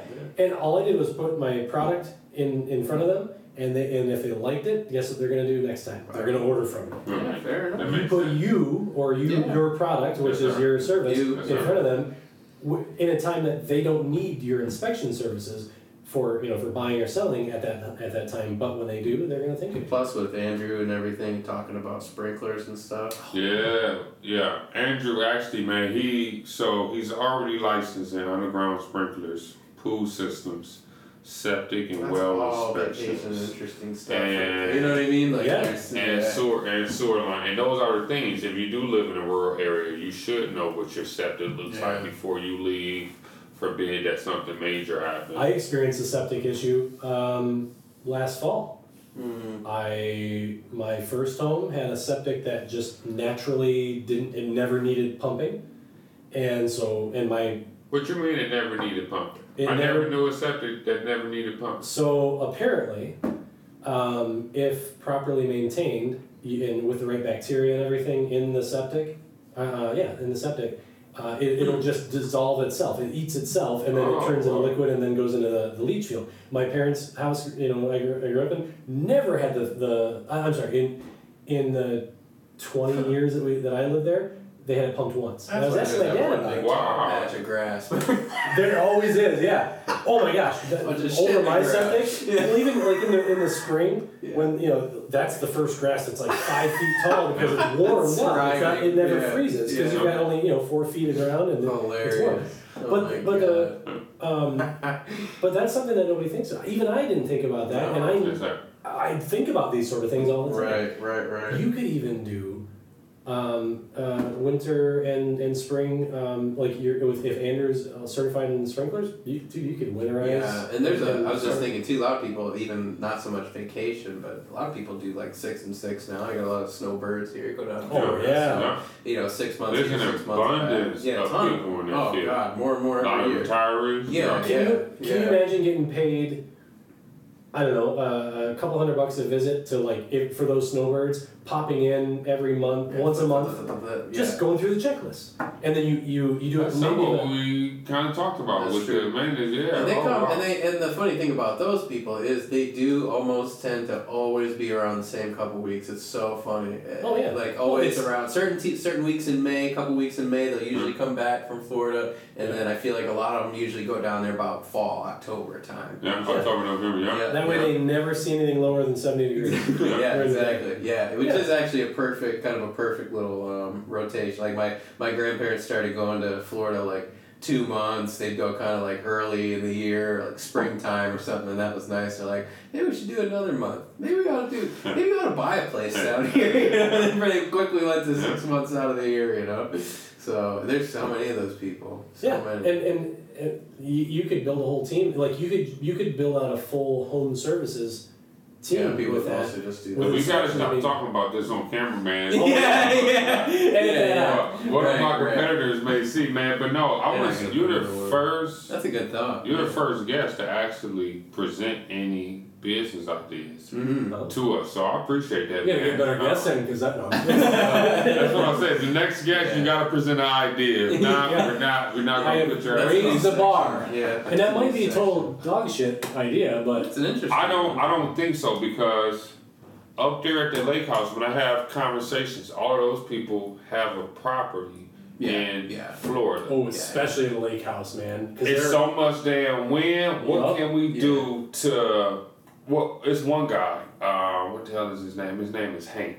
Um, you'll know his house when you see. He comes. He's right. He's that brown house when before you come up to the hill. Gotcha. Or yep, whatever. Yep, so yep. Um, he puts not necessarily towers. I don't know what the. It's like window covers around his windows mm. and his patio doors. So when the wind blows higher, mm. none of that shit is eating up around the window sills. Mm. Because when your window sills get messed up. That's when your windows start leaking. Yeah. And I, I told Chris and Ray, I'm like, this, I, damn, this guy, I've never seen no shit like this. Yeah, like this, yeah. man, this guy know what the hell he's doing. Yeah. So he, and stuff like snow fences and up. Like if you if you have a lakefront property and you stagger some snow fences in there, that'll stop a lot of the you know oh, the wind and stuff. I've seen these before. Um, and, okay. and just especially like, you know, it depends on which way they face, right? Because wind tends to come from a certain direction, yep. you know, it seems to, and especially on lakes. So if you have a house where you get a lot of snow snow drifts off the lake, put snow fences up. Uh, you know, stagger a few up, up your yard if you're, especially if you're on a hill, like, yeah. and and that'll that'll help even more. Uh, it'll stop more elements from coming up to your house. So Agreed. yeah, like these are all things that. It's right in I gotta be writing this shit down, man. But no, no. It's all recorded. That's a good idea. Just watch our podcast. But no, I, I definitely think that's a... That's a good idea. Like I said, me, me and Corbin, always we're working on what kind of things can we continue branching on other than home inspections. And I think especially with this market, some... Well, the good thing is, now what we're seeing, we can do less inspections and make more money just because of the different add-ons and different services. However... Diversifying your income. Yeah, yeah. So I, I, I'm I'm definitely with that, man. Um, I only need seventy percent. Yes, sir. seventy percent. Yes, sir. We got you, well, man. Got seven zero. seventy percent. Yeah, seventy. Not seven percent. Yeah. Okay. Right. But yeah, yeah. Mm-hmm. I, if it's if it, if you think it... fits with that's, what you want to do. That's interesting. Yeah. We have that especially when you have more heads. It's something you probably wouldn't add by yourself, but as we're thinking, you know, add more people to the team. Well, yeah, because you you probably need you probably need temp up, like you said. It all seems to ha- like it, it's going to be in yeah. You could easily do ten dollars a day. You yeah, definitely could. Yeah, they shouldn't be long, and you could just you could schedule them in such a way. Honestly, it'd be great if you because especially when you have a lot of people that are. Uh, have multiple houses and stuff, and you know, shout out to everybody who does. No offense, which is what I'm about to say, but they're usually not in, uh, urgent. They're not in a rush a lot of times. So say, hey, uh, you guys are gonna be there for this week, or whatever. We'll stop by between uh, eight and three on uh, Friday or something like that. But, but okay, you know. There's dude, there's scheduling apps that will also route for you. So like, if you want to make your your uh, service area, yeah. uh, you know, big, just. You can schedule it so that, you know, hey, if you're in Grand Rapids, you're, you know, these weeks. If you're in Mount Pleasant, you're these weeks. You know, wherever, I don't know where you go. With yeah, yeah, yeah. Wherever you're going, just make sure that you sign up everybody in that area. That's and, and you you do all your marketing, you know, a month or so beforehand. Hey, if you have a vacation right. coming up, I'll come do a pre-inspection, a vacation inspection for you for a hundred dollars or whatever, and like and uh, and then and do it professionally. Like you you know, get a tablet that you can do a checklist on. You right. email them the checklist. You write any notes in. Like yeah, hey, all it would be would be a checklist. Yeah, can you imagine the peace of mind that they'll have? So that's where the relationship comes in for you, right? Like you go from transactional to relationship based because they're sitting in Florida enjoying their month-long, you know, or they're they're in their snowbirds are there for yeah. six months, and they're getting email yeah. updates from you. And and you're going in and checking on their home, their biggest asset, usually, right? Most people's biggest asset is their yeah. home, uh, aside from their income, I guess. But sure. And then uh, and and they're getting email updates from you that hey, I went in, checked, everything's fine. I noticed that you know you. What, what, whatever. You're like, underwater. yeah. Your house is flooded. Ending your vacation right now. Dude, and then, and then you build a relationship, if you don't already, with uh, you know, like restoration companies or yes. something. And and yeah. you're yeah. like, hey, don't worry about it. I got it covered. Yeah. Like, oh, we'll, yeah, we'll, we'll, we'll help you learn yeah. it or whatever. But, yeah, I'll, I'll send you the invoice once. Yeah. Right. yeah. yeah. yeah. You're billed for this, baby. Go on. Your yeah. insurance is probably getting billed yeah. for it. But you know, like that. All of that ties right in with your core business model. And and any of those components that you want to bolt on, you could easily do that. And there's there's no risk, because what happens if it sucks and it doesn't pan out? Just don't do it. Yeah, no, for that's sure. it. Yeah. You didn't buy any equipment or a building. You just did. No, yeah, yeah. yeah. So, anyway. I think the only reason, the only way it wouldn't be worth it is if you weren't intentional about some of the scheduling and uh, things. Like if you're going, you're going out, you're driving thirty minutes and thirty minutes back, and you're doing one, and then an hour later you're doing another. And you just don't do that. Yeah, exactly. Yeah, you know, you just no. need to make it so that you can kind of do a bunch in a day and do it in an area and that sort of thing. So as long as you plan it out, then it's going to be more worth it. You know, that well, you're not spending a bunch of money doing it. You're just making it efficient. Yeah. And like you said, they're usually pretty flexible. Because like right. if I'm going on vacation for a week, you're not gonna. I don't need you the day I leave to come in and check. Because so you know, not much is going to change, yeah. right? Like right. what you're looking at. Right. So you you know if you came by in the two weeks before I right. went on vacation, right. and since they're all relative, so then what you do is you say, okay, I'm minimum of five slots that yeah. I'm going to fill in per area, and if it doesn't fill, then you say, hey, can you be flexible and I'll come like the day before you leave, or, sure. whatever, or yeah. while you're gone, or yeah. you know, whatever. Yeah. See if we can get some more slots filled or something there. Yeah. Before. Yeah. Yeah. That makes sense. Mm-hmm. Mm-hmm. I appreciate that, Chris. Mm-hmm. I truly do, man. That's an interesting idea. Leading into the last segment of the show, um, we always talk about our personal slash business goals or different things that we're working on. Um, do you have any, I'm sorry, specific goals that you're working on personally or professionally that you'd like to achieve in the next month or so? Next month or so? Um, well, business-wise, um, I am so I'm building a Facebook group called Wealth and Cash Flow. Yes, sir. It's um, really hard for me not to just troll in there. You can troll. No. It's engaging, don't, man. Don't give me permission because I just I will ruin that group. Professional troll. The algorithm loves me. You're gonna end up starting fights in there. I'm just messing with you. It's cool though. I like the idea. Thank you. Yeah. I appreciate it. And, and it's and literally I put together last week. Yeah. And and I, I'm actually uh, going through a program to you know it's it's very structured. Um, how I'm doing it, and uh, the, the idea is within ninety days to get to two hundred fifty members. I'd like to see one thousand members by the, oh, end, wow. of, by the end of August. Okay. So one thousand members, and because what that allows me to do is is impact those one thousand people in yes, some way, right? And it could be something as simple as education about general finance kind of, kind yeah. of concepts. The whole the, the point of the page, though, is, or the group, I'm sorry, is to is to help people create wealth and, and understand ways that it can be done, because I think a lot of people are in this, you know, if you're un, if you're under six figures and you're just a regular person, you think this is how I'm going to be the rest of my life. Literally every person on this planet has the potential to be the next Jeff Bezos, Elon Musk. It's just a matter of timing and and and sheer grit, right? Like you have to decide and, and risk and sacrifice.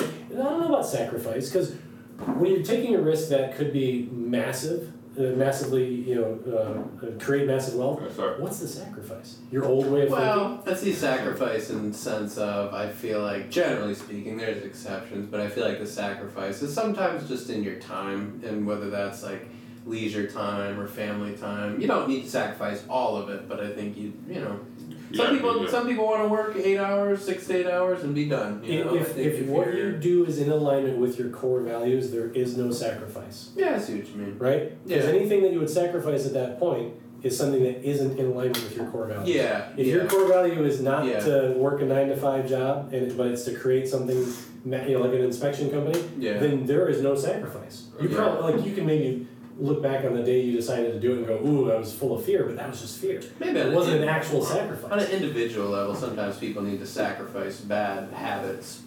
Oh yeah, but I mean, do you call That's that a sacrifice, sac- or do you call that shedding? It's a sacrifice if you gotta sacrifice something you enjoy. Let's say you drink too much, you know. It, and I see what you mean because, like, honestly, let's say you have a, let's say you drink too much.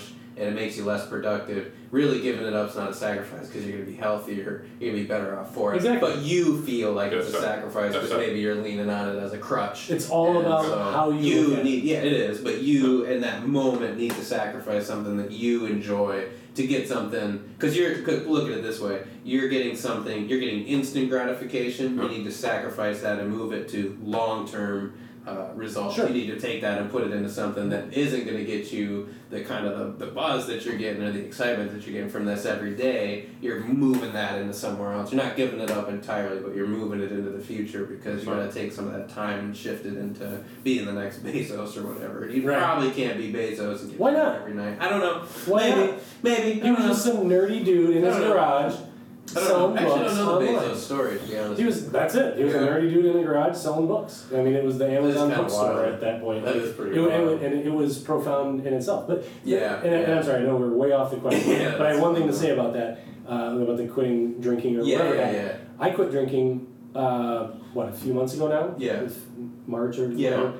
And, um, I remember the time you did, it was a regret. That when we were bowling, you were like, we both did. We were like, let's not do that anymore. Oh, the one time we decided, yeah, we had, God, it's been a month. Yeah, yeah, we were like, it was terrible. It was like I was drinking poison. Yeah. So, but like in the moment, I maybe looked at it like, well, I, I don't know, because I had gotten myself to the point where I was like, I just want to do things and, and put things in my body that align with my values, right? Yes, and alcohol right. wasn't one wasn't of them. One of them. No. And it's not like I, well, you, you depending on who you ask, I, you could say I drank too much or just drink a regular amount, but. Yeah, yeah, I wouldn't say, yeah, I, will, I wouldn't say it was certainly something that's like, it's just something, some people are, well, some people are just alcoholics, at the, that way. Yeah, well, I wouldn't say that at, at the end of the day, at the end of the day, it wasn't allowing me to be who I am. Your full right? potential, yeah. It's keeping you from... from nicotine, yeah.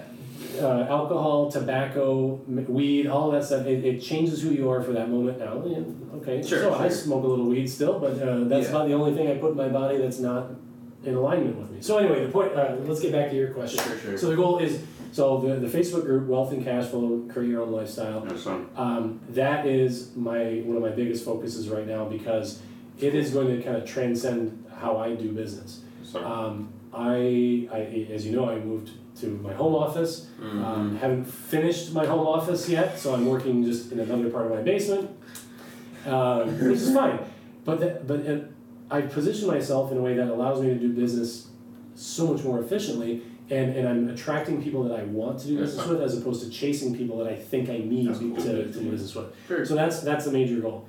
And uh, you know the other one, well the other one was to run that Tough Mudder, the personal side, run a Tough Mudder. I did that a couple weeks ago, and it was awesome. So that was one. I got to figure out another one.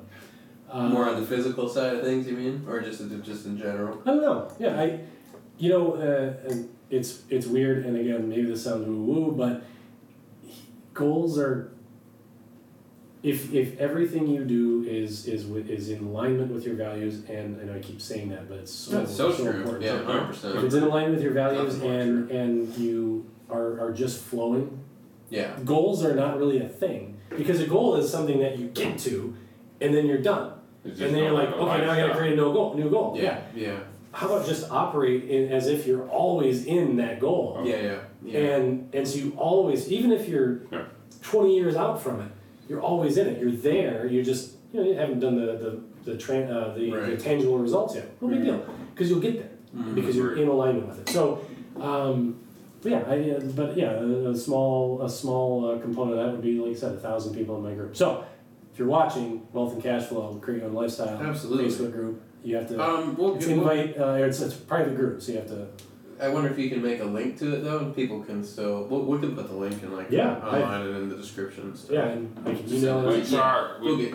Yeah. Yeah. For referrals. Yeah, yeah. Tell you what, you you got a million-dollar business idea. Yeah, yeah. We'll call it even. Yeah, yeah, yeah. yeah How about that? That's, no, just a, that's a fair trade. Yeah, that's funny. We'll just we'll just hook, we'll just hook a little thing on the link so we know how many we got them. I don't know. Can you do affiliate links like that? I don't know. Uh, You're kind of cool. There's a will. There's a way.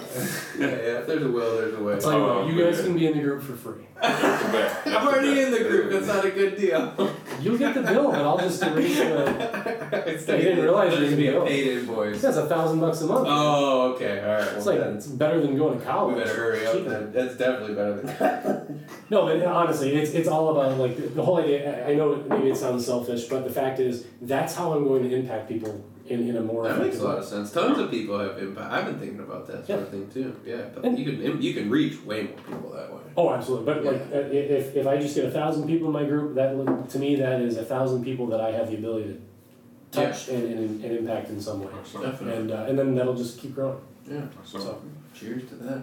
How about you, Cor? What's what's going on with your goals? Um, I remember last time we was still talking about your the cleaning company, and and yeah. maybe if you want to share with the viewers about your new your new job, yeah, um, kind of opportunity the that you uh, got. Cleaning thing kind of on pause. I've been so busy the past few months, um, which is not complaining at all. Been fantastic. I honestly, my goal is probably to figure out how to get somebody to work for me. Yes, and, uh, you know, I was that was kind of part of the goal with with the cleaning idea.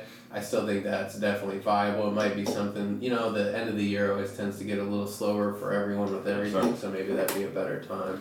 I'm still keeping that in my back pocket, and I, and part of the reason for that was because, to some degree, uh, I feel like when it comes to cleaning, it's anybody can, not anybody, but you know what I mean. When I say anybody can do it, you can kind of teach people the yeah, standard procedure. Yeah.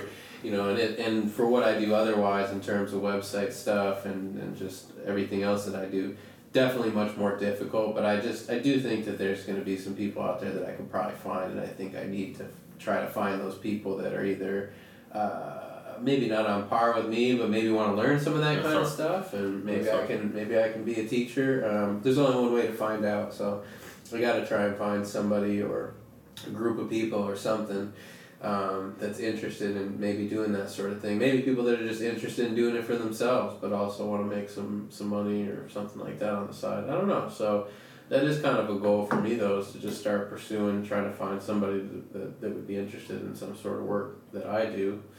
Um, and then the other thing, yeah, I've actually, I did put that on uh, Facebook. I, I'm working with Give, Send, Go, which is a... Uh, Uh, crowdfunding site. They got real popular over the last year or so because GoFundMe, uh, competitor site, everybody knows GoFundMe. Yeah. Um, they do a fine job, but they've had some controversies as they've pulled down certain campaigns for various political reasons, and uh, you know, po- probably for the most part to their own demise. I mean, that basically just led people off of that site, because if somebody wants to donate to a cause and they're not going to have that cause there, then someone else is just going to throw it up somewhere else. And so uh, that site for now has been Give, Send, Go, and uh, it's a it's a Christian-based crowdfunding site. They don't actually require that you pay them anything when you use the service, so that was kind of their big thing. Um, They started many years ago, not ever necessarily intending to be in the position that they're in now or competing with GoFundMe in the way they did. But like I said, the, the political things kind of happened. People just found them, and so they've kind of blown up. But yeah, their thing is they, you know, uh, GoFundMe requires you pay them like five percent or whatever on top okay. of the, that's what they take out of the campaigns or whatever that they run. Um, this site doesn't do that at all. They let you optionally give money if you want to when you're donating to a campaign. Oh, wow. So all the money they make is pretty much by donation, and it turns out that a lot of people do want to just donate. So it keeps them running. Um, they have actually a pretty a decent size uh, team of developers, and they're kind of growing. So I kind of slipped in at just at the right time, uh, right place at the right time. They were working on a rebuild of their site and uh, looking for more front end developers. Um, so here I am, and yeah, it might it might be something that actually turns into something longer term. I got a lot to think about right now because they're they're working on actually another rebuild, which is on a platform that I'm really interested in learning. So I might have an opportunity to get paid to learn. So that's always there's not thing. Much better than that in my book. Yeah, that's that's usually when I do the best. Is when I'm like right up against what I know and what I could learn. So um, yeah, it's they're a great team of people to work with. It's all remote, so. Um, yeah, pretty much when I'm not working with John, I'm I'm working on their site, which is really nice. I can do work from home. I can work from here. Everything's just it's awesome. Remote. I can work from my laptop if I wanted to. Um, they're all really, really nice people. And um, talk about growth. I mean, they're they're definitely on a trajectory to grow. So, yeah, I don't know. It's, it's interesting because I'm definitely, I mean, you guys know me at this point. I don't really... I don't really seek opportunities that are going to kind of lock me into anything necessarily. I tend to bounce around things uh, and do different things. Uh, I tend to like that a little better, but I don't know. Sometimes, um, you know, this, I don't know, this one's definitely kind of beckoning me in some sense. I just feel like for a, you know, not necessarily long, long, long term, but for a little while that uh, I could get a lot out of it if I was to commit a little bit more of my time. So right now I'm only probably... fifteen to twenty hours a week or so, just because I bounce around other stuff, you know. So, yeah, I got a lot to think about over the next couple months or so.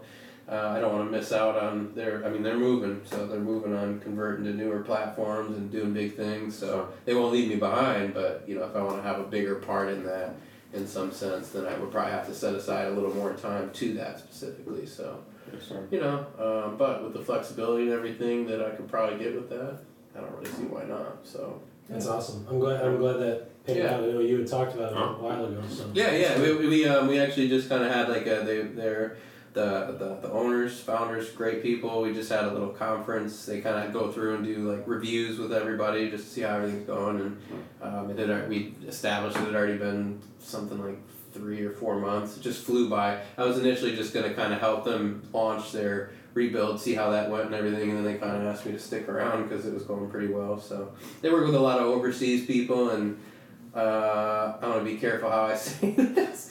People do things differently, you know. People just do things differently. So oh, um, business culture is so diverse. It's yeah, like, yeah, people especially do, like Japan, China, like business over there is yeah. it's a very different area. Yeah, and we need each other in some sense. So you know. Um, It, it's all good, but it's just funny. It, it is. It has been pretty entertaining and, and fun working with different people at different, far different places in the world and everything.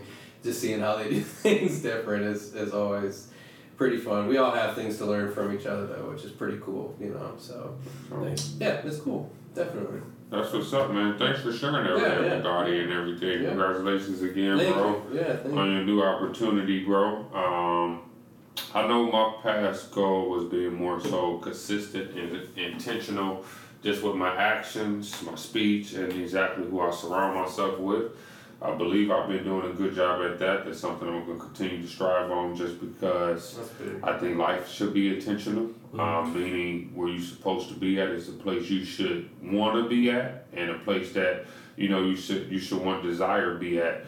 I mean, desire to be. Um, so just being super intentional on those different things that go back and kind of what you said with your mindset and really to where if you don't create, you don't necessarily have to create goals if you kind of live within, you know what I'm saying, that those means and different things like that. And I don't, I definitely don't mean to like say goals are bad. No? I just no. mean like, yeah, I don't really think about them because no. what I, you know, I'm, it's easier to have a framework that kind of just embodies... Yeah, a path. Yep. Yeah, a pa- yeah, a framework. Yeah, I like that, framework. Yeah, yeah, yeah, it's a framework. It's a lifestyle, for lack of a better word, but people usually think like diets and things. That's all good, too, but this is more... It's bigger than that, yeah. Well, mm-hmm. I, I love the the way you articulated your goal. You didn't say, my goal is to make X dollars or build this or whatever. It was to connect in, with intention and purpose with the right people. It's behavior. behavior you, you, you go, yeah. Your goal is very controllable by you, and, right. and so you can control the outcome. Yes, well, right. I think too many people create goals that are like, I want to make one hundred thousand dollars this month. Cool. Yeah. How are you going to do that? yeah, right. And then you right, don't. What right. do you do? Do you fail? Right. Is that a failure, or is yeah. that just like, an, like what is Because then the answer would probably be by being intentional with certain things. So really, you're exactly. on a better path than just having like, yeah, I just want to do this. You know, it's like, okay, cool. The yeah. method has well, to be the behavior. You have to alter behavior usually to accomplish the goal. So the goal is probably the exactly. behavior in the first place. And, and I, so I want to change my answer. I'm because that's exactly what I'm doing. My goal to get a thousand people is being intentional and purposeful. With yeah, it. it's yeah. it's doing everything that I do with purpose. Yeah, yeah. Sure. Otherwise, that, why do it? Yeah. yeah, well, exactly. Well, like, what's the point, right? If it's not alignment, right? And again, alignment. Mm-hmm. But um, I love that. That's cool. Yeah, and and you're you're gonna do it. I, I I'm really appreciate you, man. How's been? You still been hit? You still been exercising? No, so I uh, cut that off. uh, so I actually I ended that the end of June, I mean the start of June um, mm. schedule. I just man for some weird reason when I came back off vacation I was supposed to get a spark. You know what I'm saying? But I don't usually when I yeah, and I don't I don't know. And I still I mean it's a spark there, but just the workout piece, man, um it, it's times I can just go out and jog consistently for a couple months for two, three miles a day. But then it's sometimes I'm just like, you know what? I'm just gonna sit my ass here. But when you when I get to do that, my brain does typically work better because when you run, you're able to kind of think through things. If not, you're gonna think about how much you run and then you're gonna stop. So that's typically a good a yeah. good exercise for me. Um, but I know my my new goal and what I want to continue to work on is bringing on Andrew on board and really finalizing those additional services to really bring to to have him be a positive asset for the business and hopefully. By next episode, so the end of July, um, to have him um, actually be fully trained and doing his own thing. So that's awesome. That's really um, awesome. And everything like that. So, Chris, for our viewers, let them know how they can contact you and where to contact you at. Yeah. Uh, well, obviously through the group, you know, the Wealth and Cash Flow Facebook group. That's uh, everybody that I talk to, I want to funnel to that because it's going to be an awesome story. It's building, right? It's brand new, but... Uh, it's going to be an awesome source of, of knowledge, and uh, you know, I'm bringing in other group experts. I'm actually partnering with a guy down in Tennessee okay. um, that is it very much the same, is cut from the same cloth as me, um, and has a tap into a different market that, you know, so I'm helping him with a lot of things, and then he and I are also focusing on, on the Facebook group to grow that. So that's that's one way. Um, I'm sorry, I didn't mean to play footsie with you. Nice. um, The uh, email address, c t smith zero one at eagle strategies dot com. That's kind of not sexy. But the website. I just got one. I got one. Yeah, zero one. Yeah. There is actually another Chris Smith in my firm. Um, What's he, zero, zero, zero? Uh, he's just C. Smith. Bastard. Yeah, I know, right? I got C T Smith. Anyway, um, we get each other's emails occasionally. Um, the, uh, the, the best, honestly, the best way is the group. The other one is the website. It's just... Chris dash like hyphen Smith dot biz. So you go to that website, you're gonna see my my beautiful face on there, and it's a. I'll be honest, it's a very generic website because our industry is very restrictive with that. Mm-hmm. The Facebook group is where you're gonna. So see they provide that for Jeff to do it. Uh, it's mostly provided. Yeah. I had to go through a company that my firm allows me to go through, or I pay ten or fifteen grand to another company to do. Are it. Are you allowed to do anything like for the group? No, I can link to it. You're not allowed to make a site for it, though? But you're allowed to make the group. Yeah. It's private. That's interesting. It's private. That's why. You have to you have to be approved to get in, so that makes it a different animal. If it were really? public, it's a, yeah, it's not public, so that's the key right that's there. That's fascinating. That's a public versus private for another time. Key difference in marketing um, compliance. No, that makes some sense. Um, and then my cell, nine eight nine, seven three seven, four eight four two. That's my personal cell and, and my business cell. I, I used to have a business number that was separate. Decided not to yeah. do that. Uh, but when I text, I have to do it through a, compl- a hearsay, so yeah. you'll get a text back from a different number. No, that's not. Yeah, or, or or show up at my house. Don't do that. My wife and dogs and everybody. Yeah, it'd be a little uncomfortable. Get some. It looks familiar. Yeah, I got some of my materials here. Nice looking materials. Yeah, comprehensive investment solutions. Those might be the ones you gave. Yeah, me. They are. Oh, of course, yeah. Whole life insurance and asset in your portfolio. That's the uh, the yeah. the boring way of saying infinite banking. New York Life calls it bank on whole life or bowl. Bank on. I don't like that because it pigeonholes it into whole life. Clever, or, or, or a play on. Yeah. Bank on. Yeah. But no, man, Chris, we want to thank you again for being a special guest on Under the Rug Podcast, man. Like I said, in this uh, episode seven, and looking forward to continue building that relationship with you, man, and keeping this podcast going. So, amen. Thank um, you for having me. Amen. For sure, man.